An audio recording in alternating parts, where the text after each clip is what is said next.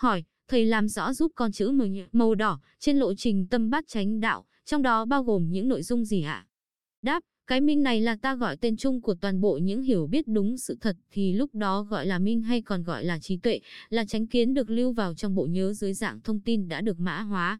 Khi mà quý vị học, một lộ trình tâm nghe giảng sẽ được lưu vào. Giống như máy tính của quý vị, bất kỳ thông tin nào đều lưu lại. Một lộ trình tâm khởi lên thì hiểu biết này được lưu vào. Tà kiến hay tránh kiến đều được lưu vào dưới dạng thông tin. Nếu chỉ lưu vào một lần mà không tương tác thì rồi nó cũng biến mất, bị diệt đi do tính chất của cấu trúc ADN có thể bị thiêu hủy đi. Khi mình tư duy, nhớ đến thì nó sẽ được lưu đi lưu lại và nó được vững chắc. Khi quý vị học những hiểu biết đúng sự thật thì cái đó gọi là minh. Có nhiều người học nhưng cái học đó không đúng với sự thật thì vẫn là vô minh. Cho dù có học theo đạo Phật các khóa tu mấy chục năm, mấy trăm khóa nhưng không học được những hiểu biết đúng sự thật thì làm gì có minh ở trong này để tránh niệm khởi lên. Phải hiểu học là học những điều đúng sự thật, nghe giảng hay đọc nghiên cứu kinh sách những điều đúng sự thật lúc đó mới gọi là văn tuệ, mình mới lưu vào.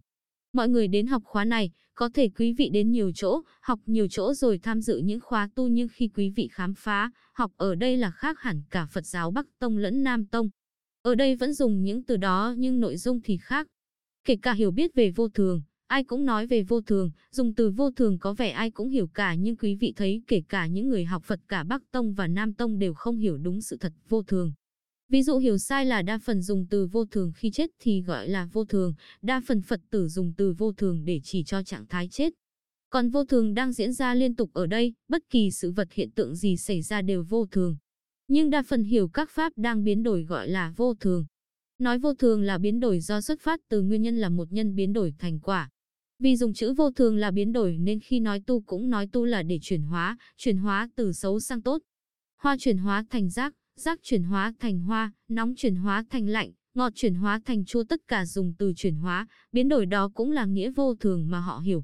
Vô thường cũng có nghĩa là lúc còn lúc mất. Ví dụ khi nhìn thấy cái bàn đây nhưng 10 năm nữa hay tối đa 70 năm nữa cái bàn không còn ở đây nữa. Người ta nói cái bàn này vô thường. Nhưng nghĩa vô thường ở đây là vô thường là sinh lên rồi diệt, trước khi sinh không ở đâu cả, sau khi diệt không về đâu cả. Chữ vô thường đó có hai nghĩa, một là không thường hằng, không có cái gì cố định mãi mãi, thứ hai là không thường trụ ở đâu cả. Vô thường là sinh lên rồi diệt đi, hai nhân tiếp xúc với nhau cùng diệt phát sinh ra. Vô thường là không thường hằng, không thường trụ ở đâu cả.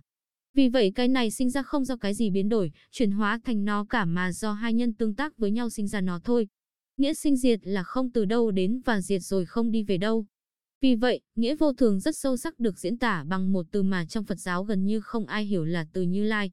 Như Lai được hiểu là tự tánh, tánh chất như như của các pháp, các sự vật hiện tượng.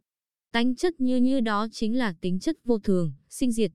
Tính chất như như đó là xanh không từ đâu đến, từ không đi về đâu. Nếu nói là biến đổi thì trước khi biến đổi thành cái này nó phải ở một cái khác. Nhưng quý vị thấy các pháp như tiếng trống phát sinh ra, trước khi sinh nó không thường hàng thường trụ ở đâu cả, sau khi diệt nó cũng không về đâu cả. Nó không phải từ cái trống hay cái rùi mà chuyển hóa thành tiếng trống. Tiếng trống phát sinh do duyên xúc, trước khi nó phát sinh nó không ở đâu cả. Khi diệt đi nó cũng không về đâu cả. Nghĩa như lai là tính chất như như của các pháp chỉ cho tính chất vô thường. Nghe đến vô thường là ai cũng tưởng là mình hiểu vô thường thật nhưng thật ra đâu có hiểu, hiểu sai về vô thường gọi là vô minh. Ở đây quý vị nghe giảng, tuy cũng từ đó nhưng tôi đã phân tích cho quý vị hai cách hiểu, một là vô minh và hai là minh. Cho nên mình hiểu minh lưu vào trong bộ nhớ là như vậy.